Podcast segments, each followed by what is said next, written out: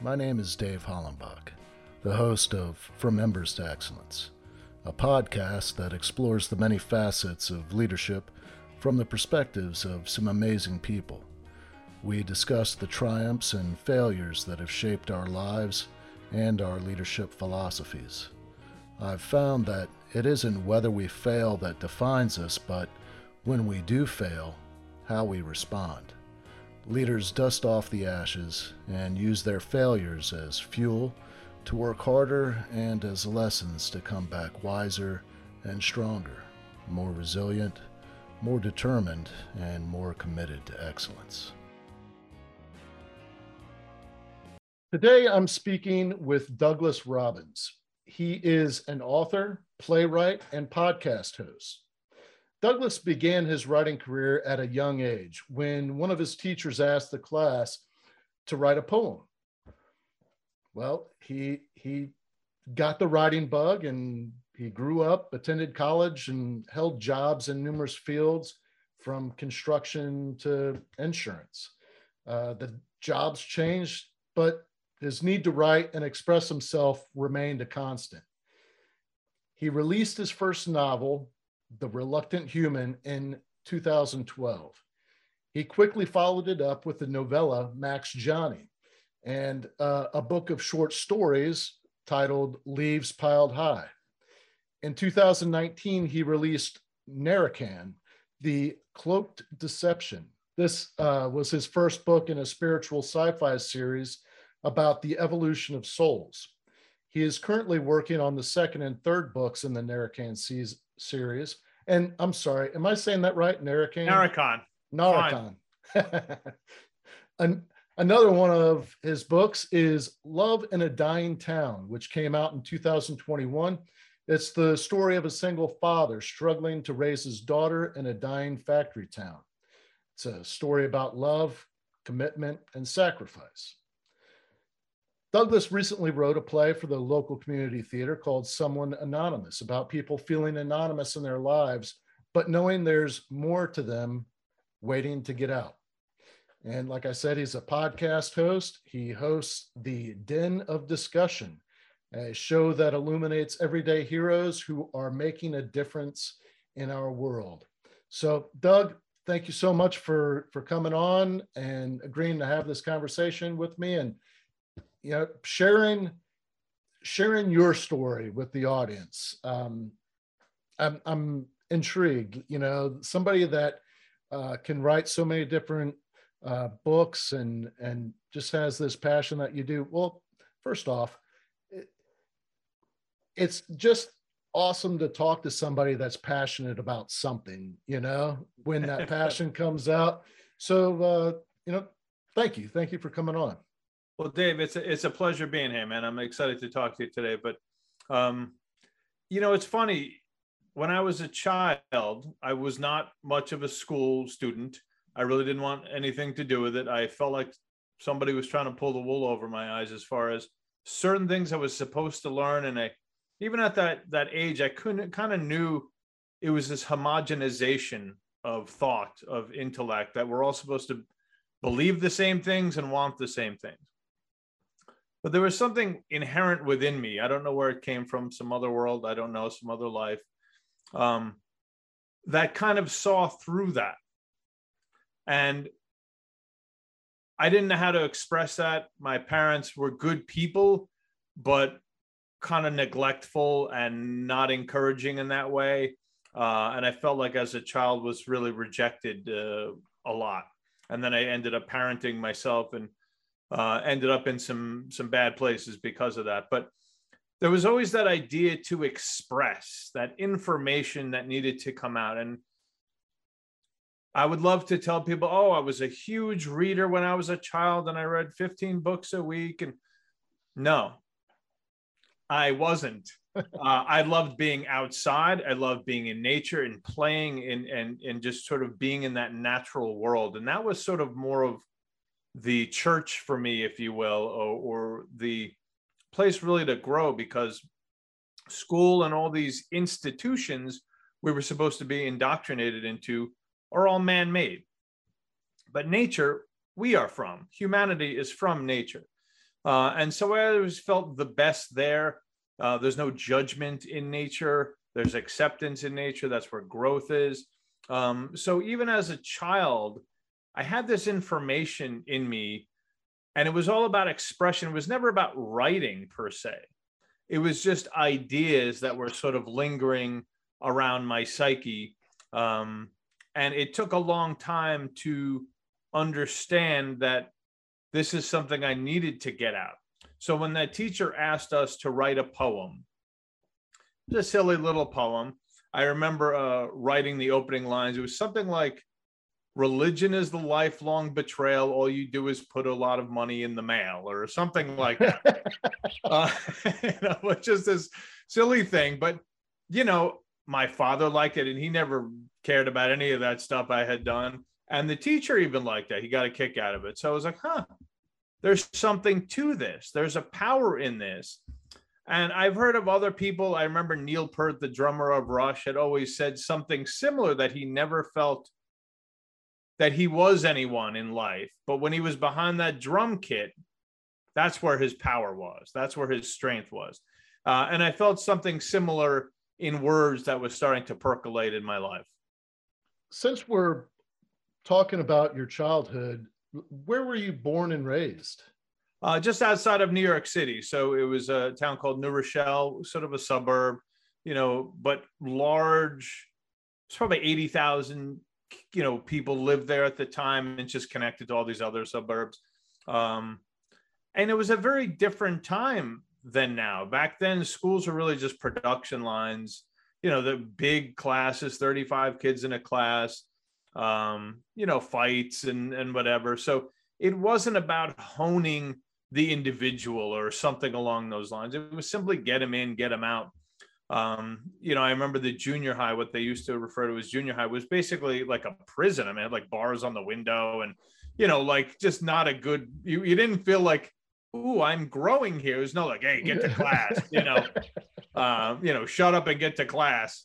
Yeah. So uh, that's kind of where I grew up and, and, you know, started going to bars when I was a kid and just, you know, was, was wayward in every which way, but you know, kind of rejected um, society and all that. And I was going to bars when I was 14 years old and um, a couple blocks from the house, and it was a weird time. I, you know, I think the parents had learned maybe hands off because their generation or their parents were from the depression, so it was so um, restrictive, probably.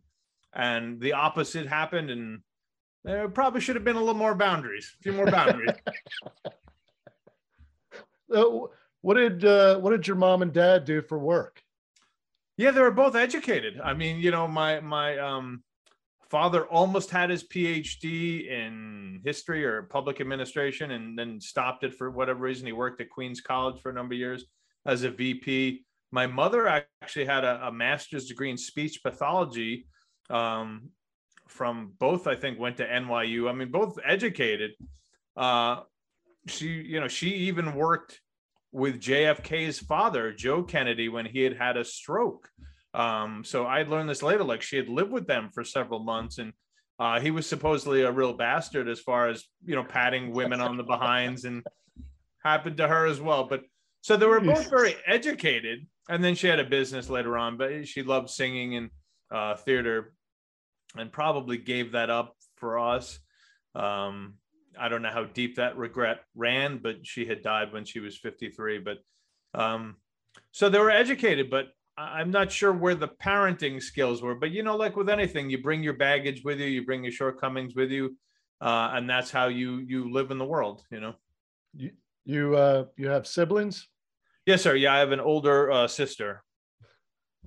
So so so you're the baby something like that. Uh, so I bet you she got all the strictness, huh? She got more, and and I wondered. I've had this conversation with her. She also thinks because she was a girl or female, that they kind of paid more attention to her growth in some way. Like, oh, the boy will take care of himself. It's a it's a man's world kind of thing. Um, but uh, yeah, she is the opposite of of me in a way. Like when I was a child, I was very shy, very quiet and would just sort of like sit in the corner, like, hey, I'm over here, kind of thing. If you want to pay attention to me over here. And she was the loud one. demanding and obstinate and in your face. And my father even ma- named her Mouth because she was so loud about everything. That's awesome. What did you go to school for when you when you graduated high school? You went got your degree. What did you go to school for, and where did you go? That's a loaded question, Dave. Uh, you don't know that it's loaded, but it's loaded. Um, so you know, I finished high school. I had never done well until about 11th grade, and then I was like, ah, should probably do a little better here. And then 12th, you know, because I really was kind of politics in some ways. You got to play the game. Uh, and so 12th, 12th grade, I did fine. And I applied to a school in Maine, couple, just only two or three schools. I got into this one school, like kind of remote school uh, in very deep Maine. And uh, ran into some trouble there. I won't get into that now. Um, but I, and you know, then my mother died. So she died like within that year or so. So I was kind of lost, and my parents were supposed to move to Florida because she had been very ill for a number of years. Uh, she had had breast cancer, um, you know, had the wig and and and going chemo and all those horrible things.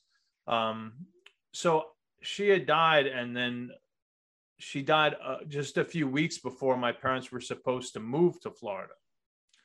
So I ended up moving to Florida with my father. Uh, and then I just kind of needed to go, you know, and I started really becoming nomadic in many ways. And I went out to Washington State, went to school there for a little bit.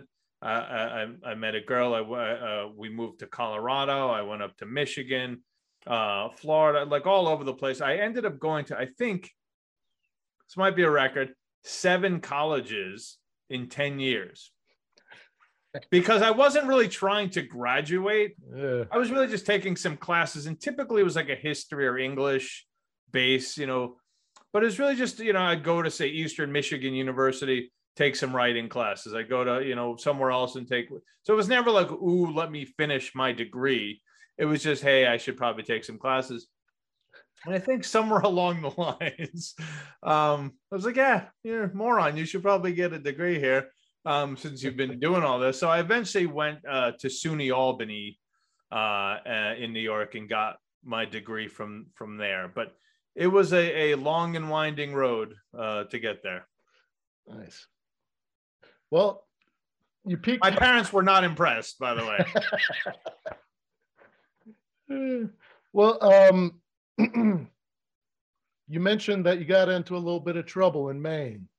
I got to hear this story, man.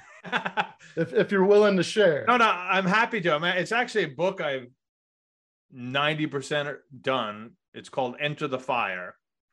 And it's when you're kind of indoctrinated into the world, if you will.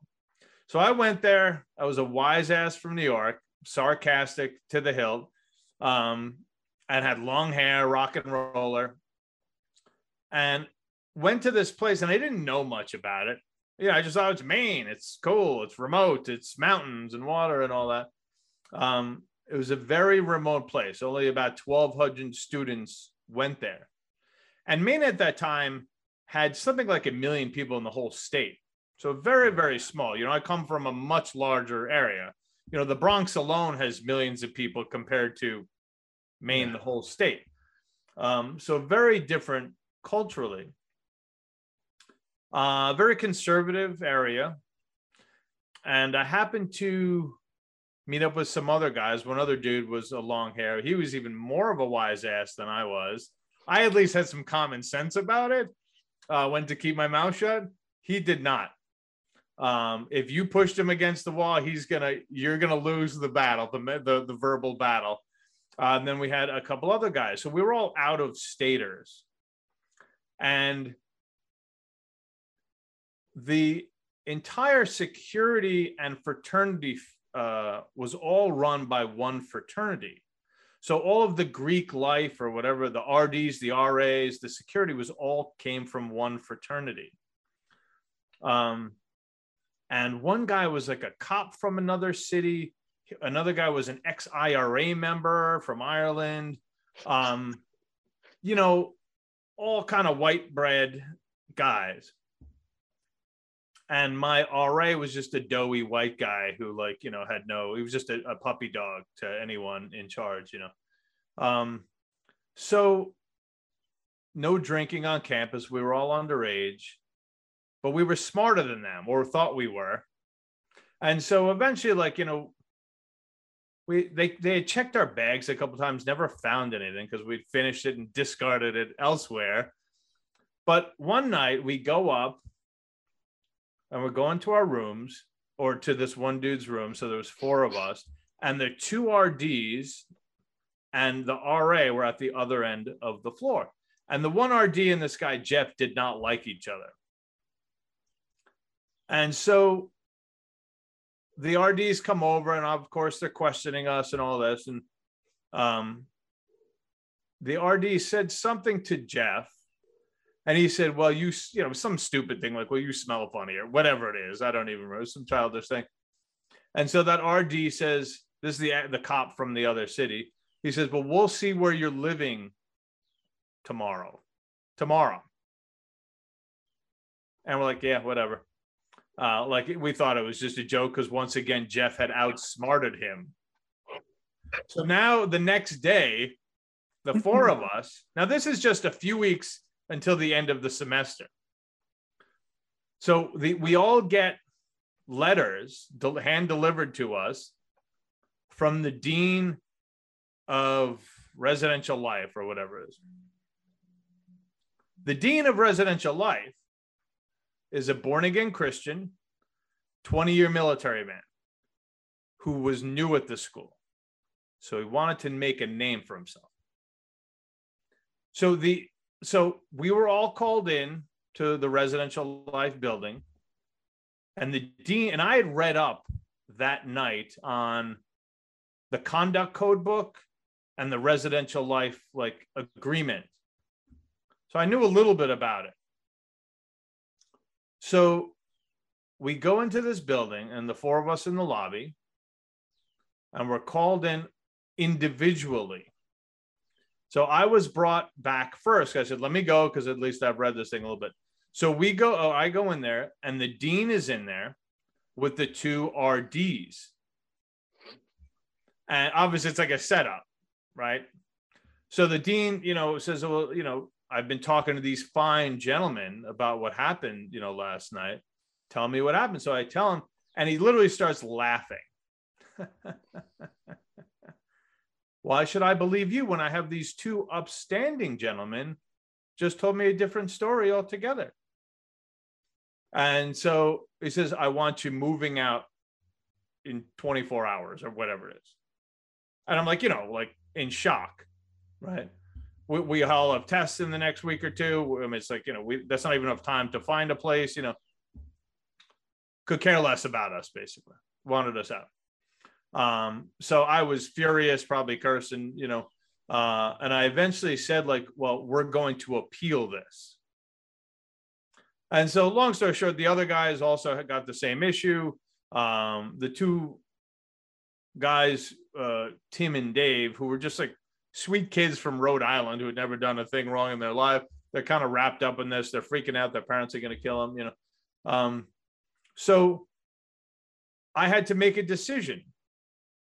Do I fight this on principle and say we're being wronged here? There's injustice that needs to be addressed. Or do I just eat it and st- study and find a place? And my parents, or um, yeah, my my mother was still alive. My father, I called him. He basically hung up on me, like, "What the hell did you do this time?" you know. And I had to make this decision, like, well, what do I do? We're kind of up against it. And I said, honestly, the principle is way more important than the grades.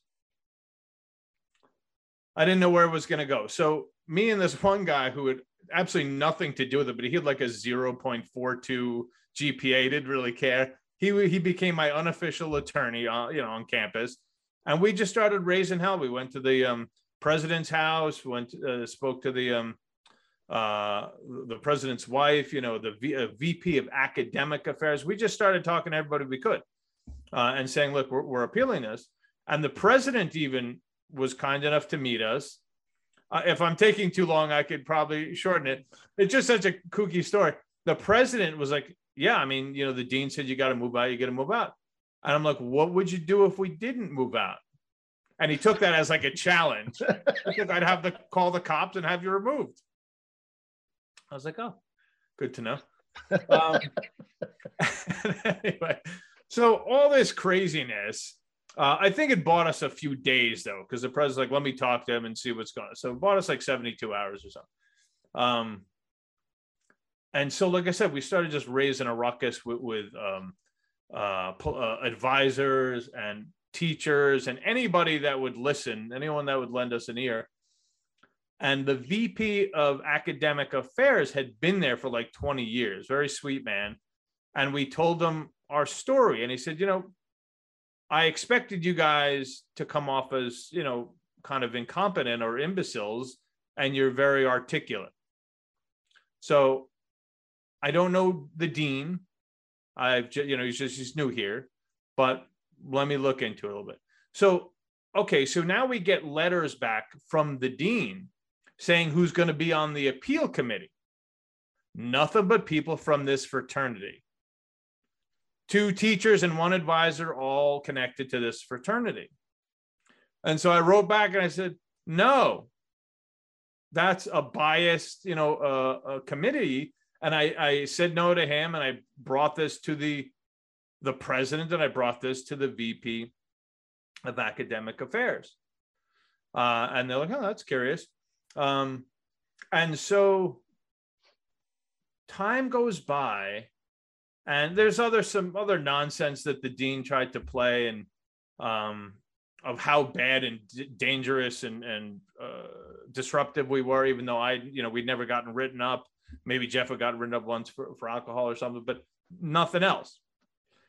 And I did a survey on my place, and uh, the dean submitted something during this appeal that was clearly written by one person because we were like, Dave, myself, and I, you know, those kind of things. Like, oh, there's a lot of glaring issues. Nobody's going to write it like that. Um, anyway, so we go back and forth. I just basically abandoned class and just this is all that matters to me. And so we go to the appeal committee. We have our little debates, and the appeal committee, you know, hears us out. Um, so it was not the appeal committee that the dean wanted. Actually, the VP of academic affairs became the appeal committee chair. Long story short, several days go by. Now it's like uh, you know finals week, and you know I think I made it to one final or something. Um, and we won unanimously. The dean loses it. He gets up and slams it on the table and starts screaming at the VP of academic affairs who'd been there for 20 years. Says, I'm not going to accept these boys. They're trouble, blah, blah, blah. So the VP, who's this sweet guy, said, Peter, outside now, like raising his voice. So there you can hear them screaming in the hall. And they said, We're going to the president. Good. I spoke to him this morning. Let's go. The director of residential life said, Boys, I wish you luck. I'm washing my hands of this. I want nothing to do with this. Um, so it's just a crazy thing. Uh, you know, we were reinstated for everything, but you know, by then, you know, we had kind of had to move out before the cops came and everything. Um, and it's funny because I went to speak with the president before I left, and he said, Because of you, we had to rewrite the conduct code book because the dean did not have the authority to remove us from the dorms unless of campus emergency. And obviously, that was not a campus emergency. So that's actually the somewhat condensed version. I apologize if it took too long, but you know, this is something, you know, I know you talk a lot about in your shows leadership. Now, what was what were they trying to lead? What, what were they trying to attempt? Right? They were subjugating justice. They had their own agendas because their little bruised egos got hurt, and they wanted to to make uh, you know an example of us, right? Well, we, if we had rolled over, they would have, and they would have been you know um, uh, galvanized to do it, and they weren't. And and I spoke to the president, and I really should have president, and I sh- I mean you know I I failed half the classes or eighty percent, you know and I should have said, look, dude, like give us our money back or give us better grades or something. But I didn't have the, the smarts to do that. But you know, it's one of those times in life where you have to make a decision of what is most important here. And my soul was most important.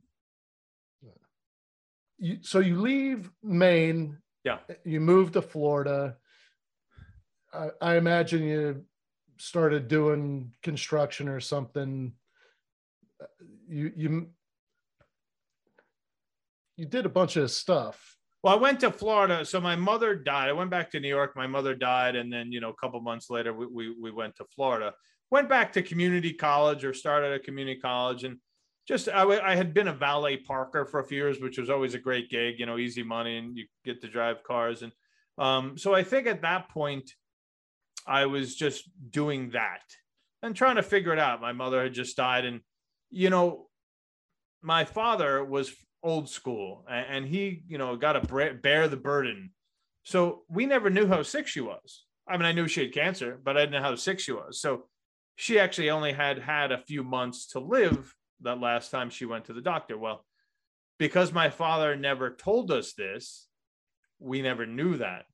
Um, so that was a bit of a, an issue because he really took time away from us um, and really put a little bit of a wedge between us uh, because again he might not have known any better but you know you, you got to think it out a little bit. But so yeah moved to florida and then i went after a few months went to washington state um, which is incredible out there. You've been out there but.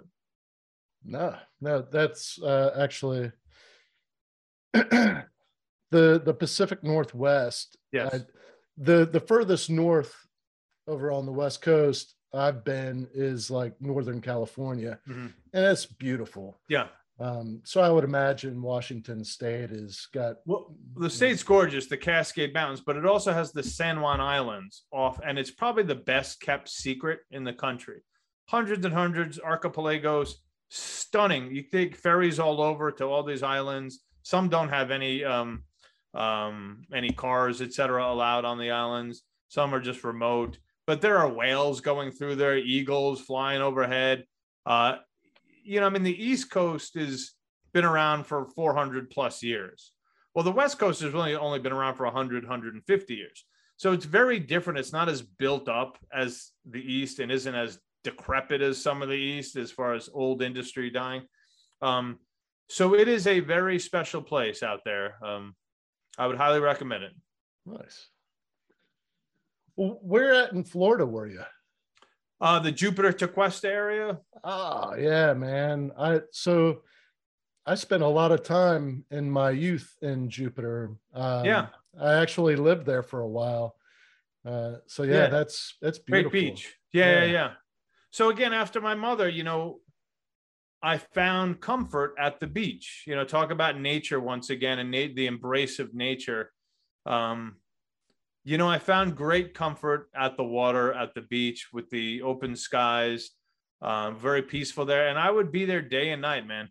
Uh, I would even sleep there sometimes at night. And uh, again, it was just one of those places, almost like the bosom, almost like, you know, a mother's, um, you know, arms kind of thing. Uh, so that kind of helped me recover a bit. At what point did you start writing your first book? Well, another loaded question, Dave. Um, and the reason why it's a loaded question is eventually, so after I finished, after I finished college uh, in SUNY Albany, in Albany, New York, I said, you know, I'm going to move. I'd started writing more poems and some little things. And I'd started a novel called Dawn. And it was about two college kids in love where the the girl's mother is sick and dying of cancer. Sort of this family dynamic and tug of war. Like, how do you love someone when someone very close to you is sick and dying? How do you celebrate and jo- be joyous, whereas someone is one of your closest, you know, people are dying? So I started writing this and had a couple hundred pages.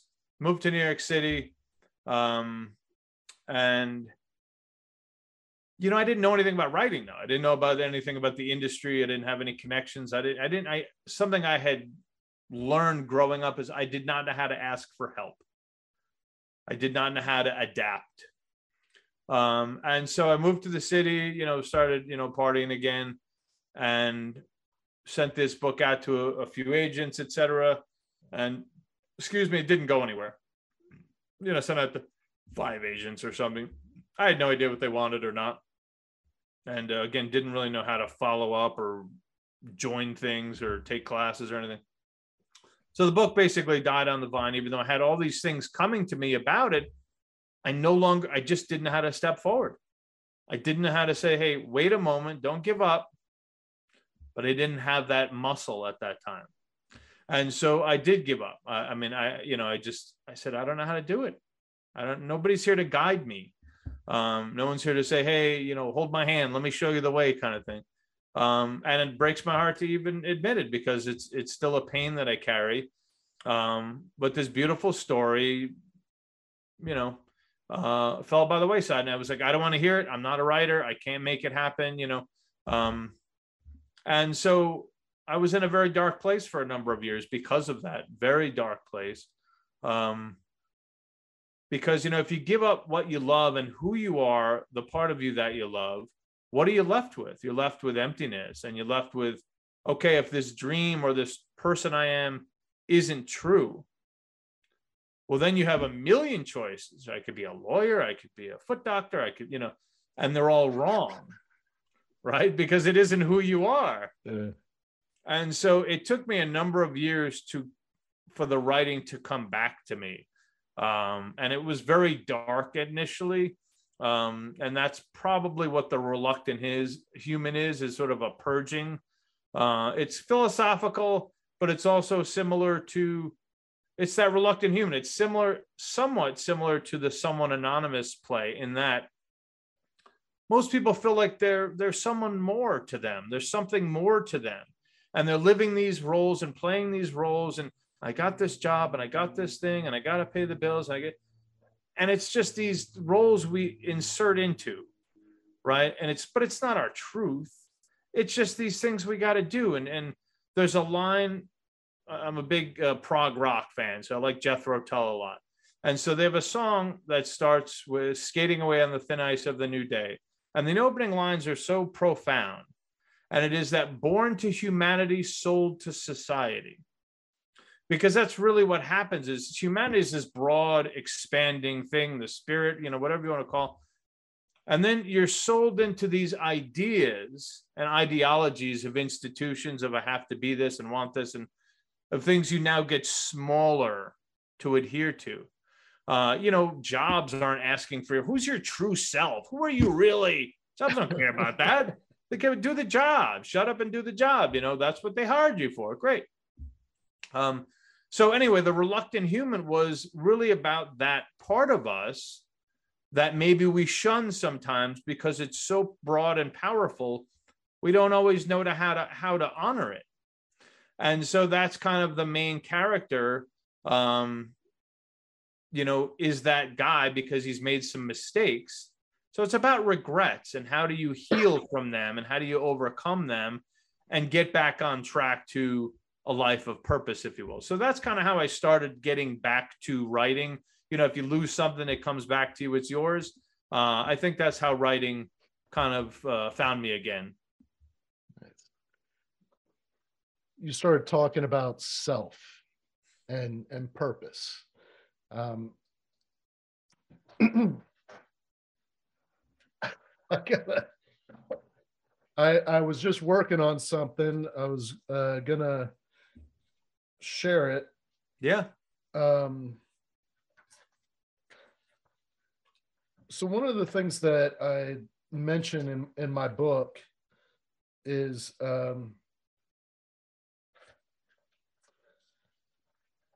the the oracle at Delphi, uh, you know, in in the temple there, there's all these pillars, columns, and engraved on, I, I believe there's uh, 68 maxims that uh, are attributed to the oracle at Delphi.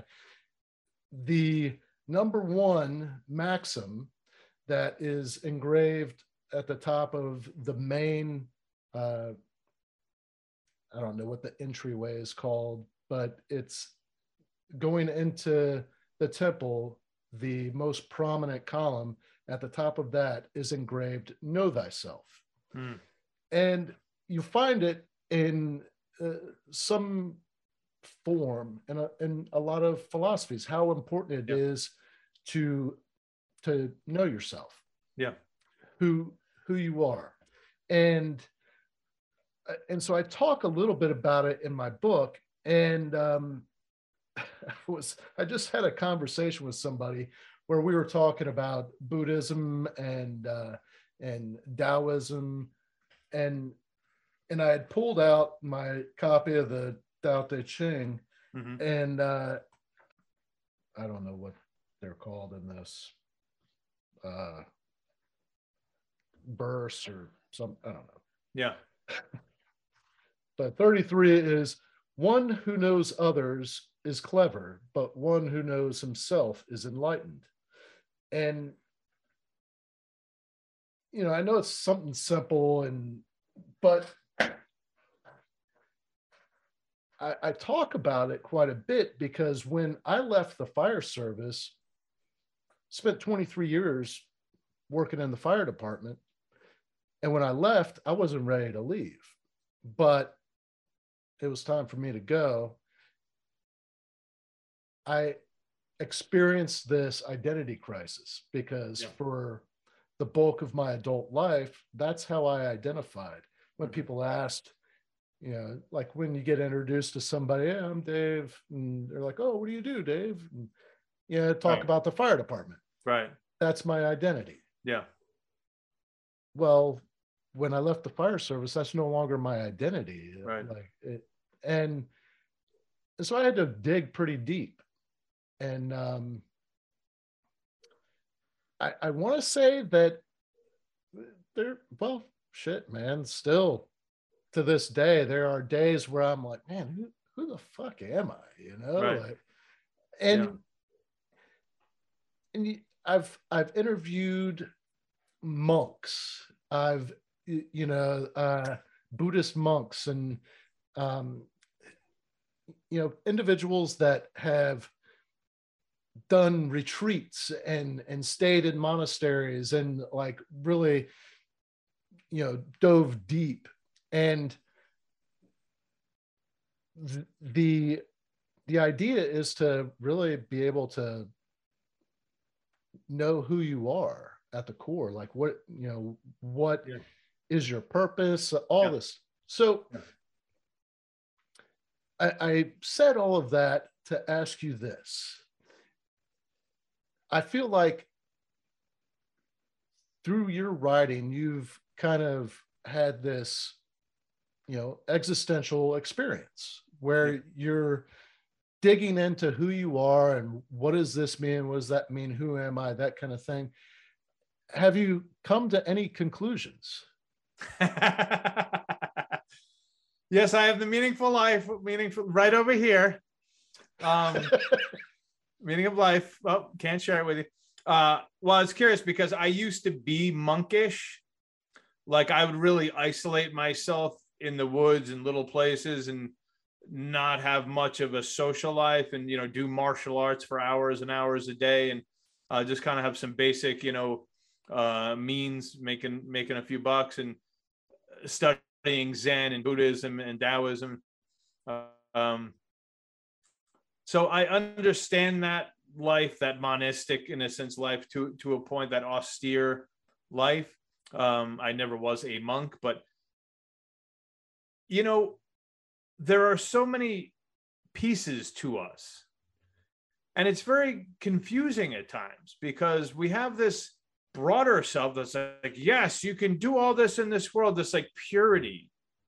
Right? When you think of the future, there's just purity, there's no obstacles. Yes, you can accomplish all these things. But the future is filled with emotions and other things and other people and other things happening and unpredictable things. So you have that, this sort of broader self. And then you have that sometimes smaller self that maybe was injured and uh, not so confident and I don't know how to do that and I'm scared over here and uh, I'm supposed to be a strong tough guy but I'm I'm I'm unsure. I'm undeveloped over here. Um, so I don't think there is one piece to us. You know, you have the, the the line of you know the spiritual life and the physical body or whatever, and that spiritual life is trying to be fulfilled, but you have emotions in the physical body, and that's what keeps you trapped quite often. It's that sense of self, of the limiting beliefs, of the struggles of I'm not good enough, I'm not smart enough, I'm not connected, um, or I can't get there, or whatever it is, I've been hurt, you know, whatever it might be. Um, and we make mistakes. We all make choices, often based upon those emotional reactions we have. And so, something I come back to is, you know, we're often talking about IQ. Well, the IQ is very smart, or this person very smart. Um, and that's what we kind of hone in school, right? Intellect and regurgitation and critical thinking, hopefully um, not as critical as it should be. Um, but really just information, right? It's an information based education system. However, it is the EQ, the uh, uh, emotional quotient, that really guides your life and guides on how the decisions you make. When you're in a situation that's unpredictable, it's those emotions are going to say pull back run fight or flight or i know how to handle this because i'm resilient and i you know i'm strong and i'm confident you know. So you have these different facets of who we are um, and that's really the challenge when we often feel like i should be over there but i'm over here. Well how do you resolve that right? It's not easy because now you're talking about you have energy that's just saying i should be over there. That's flowing energy that's purity, spirit, imagination, whatever you want to call it. But then you have the physical of, yeah, I really like to uh, to buy a truck or do or go on a trip or whatever. I'd like to get out of this job. Yeah, but I need to pay the bills. And so it's sort of a conflict, right? Of, of within ourselves, there are conflict or contrarian ideas.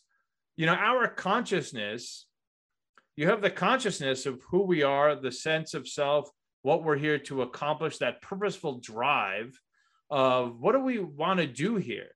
But then you have that emotional baggage of choices, regrets, things that maybe you haven't developed or dealt with. You know, a lot of people are on autopilot. They're not dealing with their shit.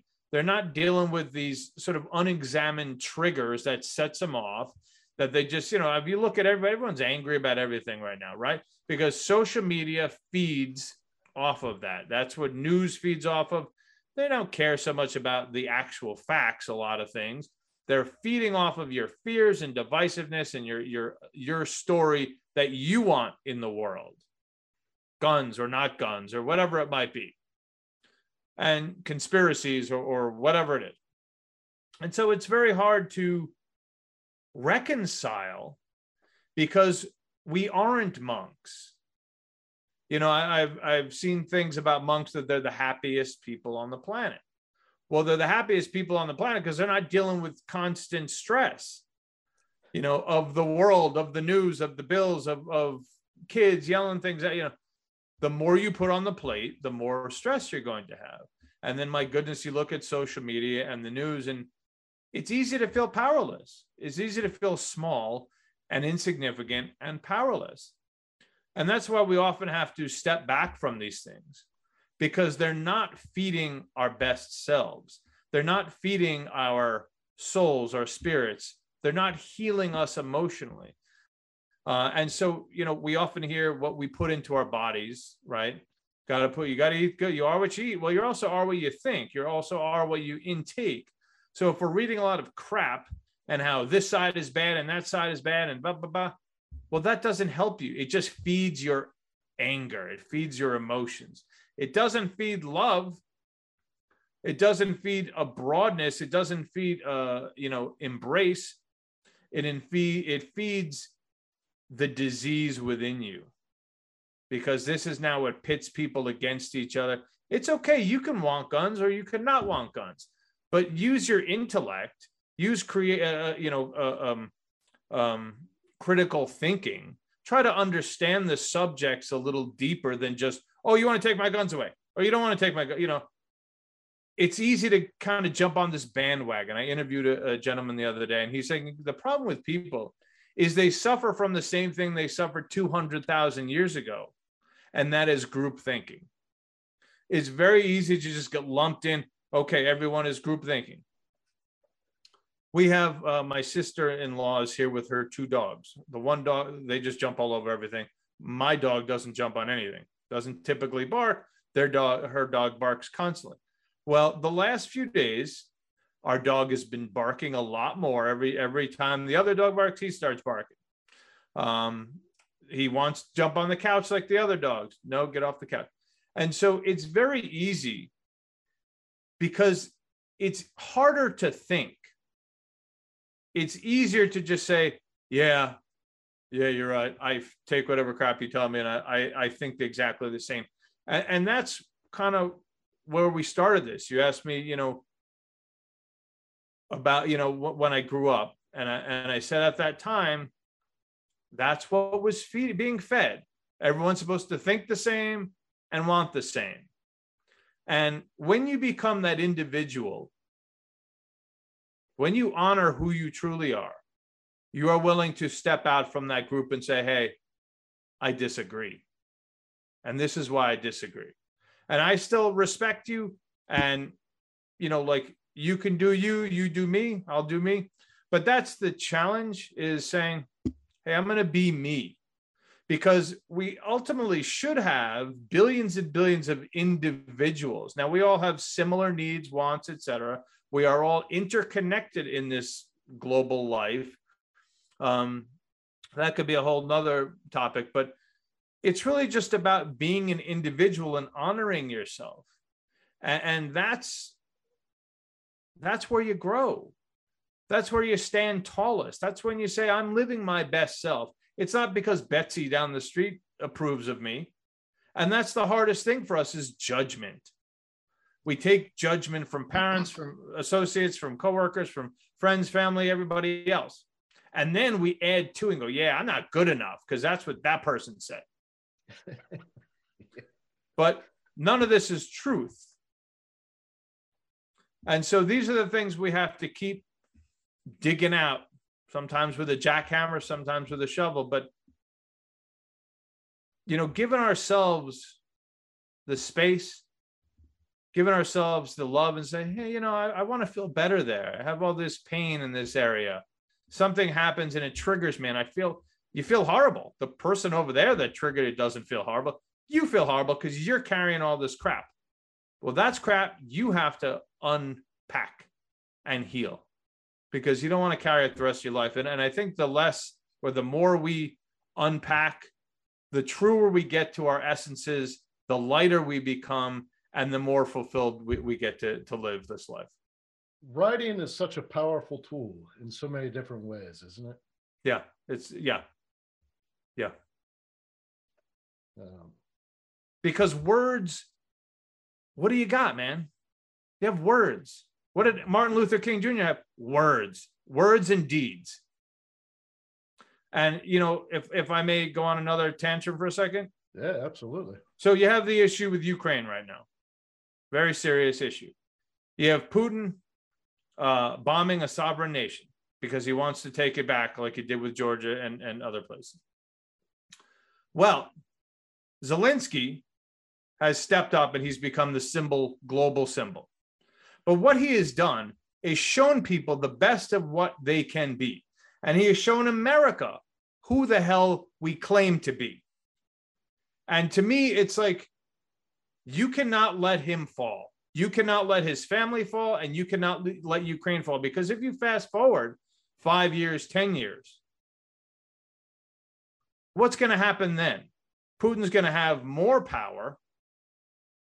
Oh, he's got nuclear war, nuclear bombs. Well, he'll always have that. He's the bully with the big stick. Well, we have big sticks too. A lot of people do. I'm not. I'm not saying anybody should be using nuclear uh, weapons. What I'm saying is you cannot allow tyranny to spread. If our convictions are our convictions, they are meaningless without deeds. Amen. And thank you so much. this has been a, a great conversation. I uh,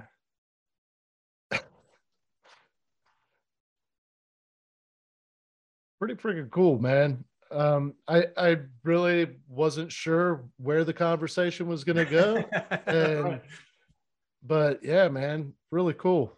Thank you for sharing your perspective and your story and your wisdom. Really appreciate it, man. Dave, it's a pleasure, man. And this, I feel like people look to leaders to get back to it, to change the world, to politicians and whomever, Elon Musk, whatever it is. But that's typically not how the world changes. The world changes by you and me and other people saying, hey, let's shine a light on this and do something about it. So it always starts with grassroots by people saying, hey, no, we deserve better and we're going to demand better and, and take actions to be better. So such a pleasure to speak with you in this forum, man. Yeah, likewise. Likewise. Now, for those listening that would like to connect with you, follow you, what's the best way for them to do that? Um, always a good question. Thank you. So uh, my website is douglasrobinsauthor.com. If you sign up with your little email, you get a free story. But it have my has my podcast. It has the books. It has you know kind of what I'm all about. I'm always about the human condition, moving forward, you know, living sort of a just life, and that's really what a lot of the characters are that I write about. Um, you can also follow me. Probably easiest is Facebook, uh. Um, I'm on Amazon, you know. Um, but yeah, I mean, wherever I, they can find me, uh, I'm on Twitter. But you know, I, am I'm, I'm on these things, but I don't really do much with them half the time. Twitter, Douglas Robbins four maybe. I'm on Instagram under the Den of Discussion. Um, but if you get onto the website you, you and and sign up, that then you get out my you get my um updates and emails and podcasts and all that stuff. So nice. And who doesn't want free stories, Dave? Yeah, everybody. Everyone wants free stuff. awesome, man. Well, thank you so much. I'll I'll have uh, a link to your website in the show notes, and you know, so everybody listening that wants to check you out, they can just click on the link. So thank you, my friend. It's been a pleasure. Yes, sir. Likewise. Be well. Thank you for listening to this episode of From Embers to Excellence. Please like and subscribe to my YouTube channel. Follow me on your favorite podcast platform and visit hollenbachleadership.com for additional content. My goal is and always will be to add value to as many people as possible. So if I can be of any assistance to you or someone you know, please connect with me via email or on one of my social media accounts, linked on the homepage of my website. Remember, our failures don't define us unless we let them, and the only true measure of a leader is the success of their team.